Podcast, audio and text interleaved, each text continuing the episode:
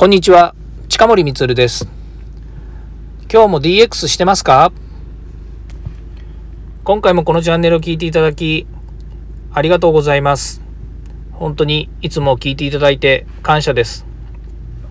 今ですね、延べの、視聴人数が、300を超えまして、で延べの再生回数もですね、1000弱になってきました。結構皆さんに聞いていただけてですね、それで、日本のみならずアメリカ、そしてなぜかベルギーというですね場所からもですね聞いていただいて本当に感謝しています。ありがとうございます。今日はですね、いつも DX デジタルトランスフォーメーションのお話をしたりとか、それから私の身近なですね、イノベーションの話、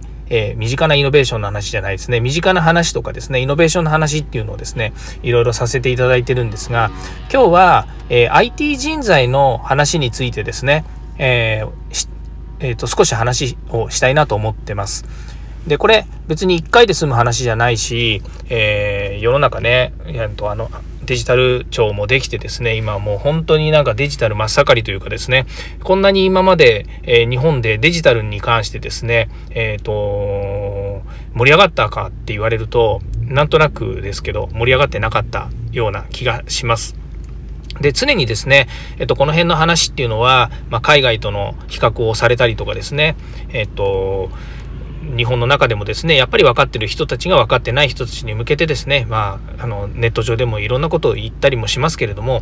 お国柄のこともありますし、それから他の人たちと比べてもしょうがないっていう部分もあるので、今回デジタルですね、デジタル大きくくくるとデジタルですけれども、IT とか IoT、AI、デジタルトランスフォーメーションもそうですが、こういったものがですねどんどん社会で受け入れられる体制ができつつあるなというふうなところにおいてはですね、ものすごくいいことだなというふうに個人的には感じています。それでですね、IT 人材のことについて少しお話ししたいんですが、実は今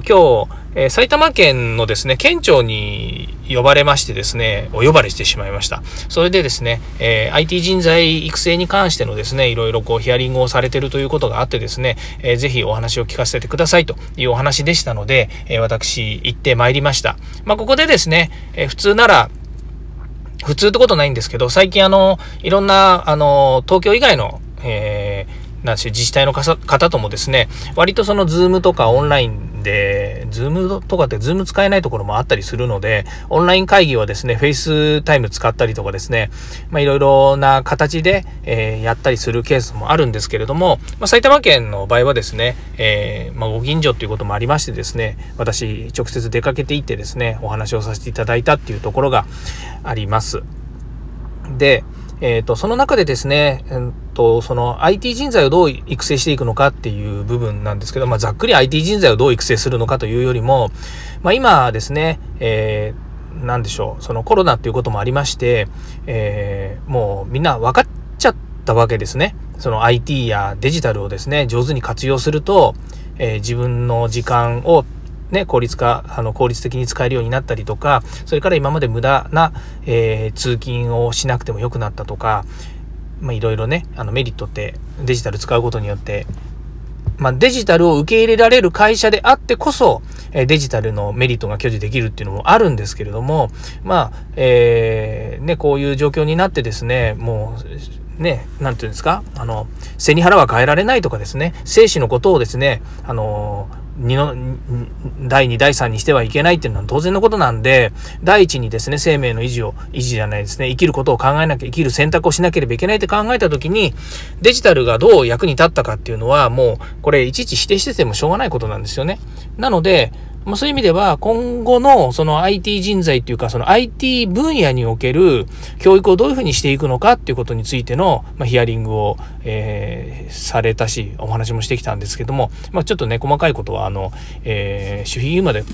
務まで交わしているわけではありませんが、あまりお話ができないのでですね言わないんですけれども、極端なことを言うと IoT 人材とか AI 人材がどれだけ今後必要なのか、企業にとってどういうふうに求められているのかとかですね、それからそういう人材を育成しようと思った時に、前提どういう人であればいいのか、どういう人であった方がいいのかっていうことですね。それと当然口座を作るとなるとですね、県庁から呼ばれたということはやはり、国とかですね、その県政レベル、それから、自治体レベルで、取り組んでいこうということですから、埼玉県なので埼玉県の地場企業に寄与できるような、立て付けにするためにはどういうふうにしたらいいのかということですね。このあたりをですね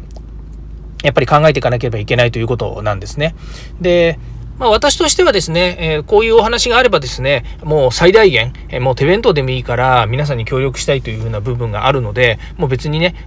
どんどん1時間半ぐらい話したんですけど、もう言いたいことというかですね、言えることはもう全部お話ししてきて、で、うちも過去、自治体、そうですね、会社としてですね、自治体からの受託もしてますし、民間企業からの受託もしてますし、人材を育てるっていうことにおいて、一つは、IT 分野におけるスキルアップとかですね、社会がどういうふうにこの、技術を求めていて、結果的にその研修ではどういうふうに、技術者というかですね、技術をスキルとして持ちたいという人たちに対してどのように、提供できるのかみたいなことですね。それからこの中においてはですね、やはり e ラーニングですとかオンライン学習っていうものがどんどん活用されるようになってきましたので、このあたりのですねお話を、中心にさせていただきました。そういうこともありましてですね、今 IT 分野における人材は足りないと言われていますし、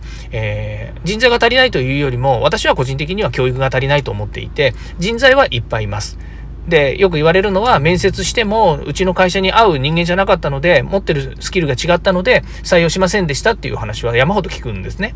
でも人が足りないわけじゃなくて、その人が持っているスキルや技術を経験したことがないっていうことが結構多くてですね、だったら、どこかで例えばインターンでもいいし、それからそのキャリアを積めるようなですね、仕事場に転換できるというかですね、ア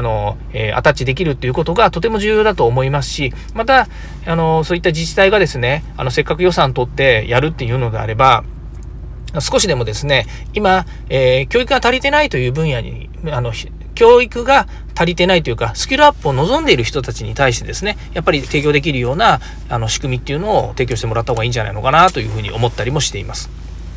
そのあたりはですね、いろいろお考えも、先方のお考えもありますでしょうし、それからこういうのをやろうと思うとですね、どうしてもやっぱり、省庁関係の予算とかですね、国家予算の話にもなってくるので、右から左にですね、やりたいからやりましたっていうわけにもいかないという話は、今日もされていましたので、そういった部分はですね、僕が考えるところではないんですけども、いずれにしてもですね、IT 分野におけるスキルアップ、その教育不足に対する解消であるとか、それから人材がいないということについてのですね、ちょっと勘違い的な部分もありますので、そのあたりをですね、変えていけるような、考えていただけるような体制っていうのをですね、どんどん構築してほしいと思いますし、私もそこにどんどん協力していきたいなというふうに思います。最終的にですね、私も埼玉県出身なので、埼玉県に資するようなですね、恩返しできるようなですね、教育を提供していきたいと思ってますし、また埼玉県でAI、IoT のですね研修事業とかも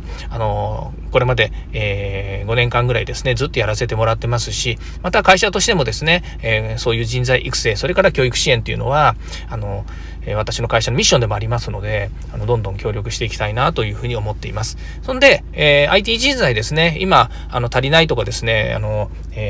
求められてるって話もしましたけど、本当このコロナにおいてですね、新しいサービスから行政もそうですよね、行政サービスであるとか、それから民間のアプリケーションの開発であるとか、それから、やはり今までにないようなサービスをですねイノベーティブに構築していくとかですね、こういった部分でもちろんそのスペシャルな人は欲しいんですよね。優秀な人欲しいし、もう一人でほっといてもですね、もうすごいスピードで新しいこと考えちゃうっていう人もいるし、それから IT 分野においてはですね、ただプログラミングできたりとかシステムができるだけじゃなくて、やっぱりサービスのマネジメントができる、サービス構築できるマネージャーとかですね、それから UI、UX ですね、デザインとかですね、それから使い勝手とかですね、オペレーション、それからマニュアル作りとかですね、やっぱり同じIT とはいえどもですね、製品とかサービスなので、そういったところにですね、新しい価値を見出せるようなですね、人材がどんどんできてくることっていうのは望まれるかなというふうに思っています。さあ、やっぱりですね、この10分間の間にですね、喋りたいことは全部喋れなくて、もう、9分45秒とかですね、回っちゃいましたので、また次回お話をしたいと思います。今日は聞いていただいて本当にありがとうございました。ではまた。